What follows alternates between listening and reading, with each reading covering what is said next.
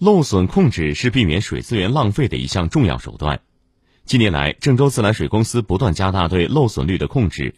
围绕管网漏损率控制责任、建设计量分区、管网改造及维修、水表管理、市政用水管理、手机抄表等措施，形成了郑州自来水独具特色的节约用水模式。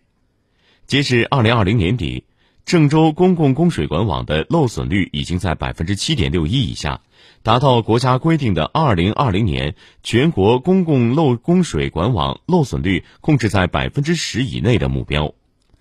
据郑州自来水公司技术部副主任徐月霞介绍，漏损率每月降低百分之一，每年售水收入可增加一千零八十三万元。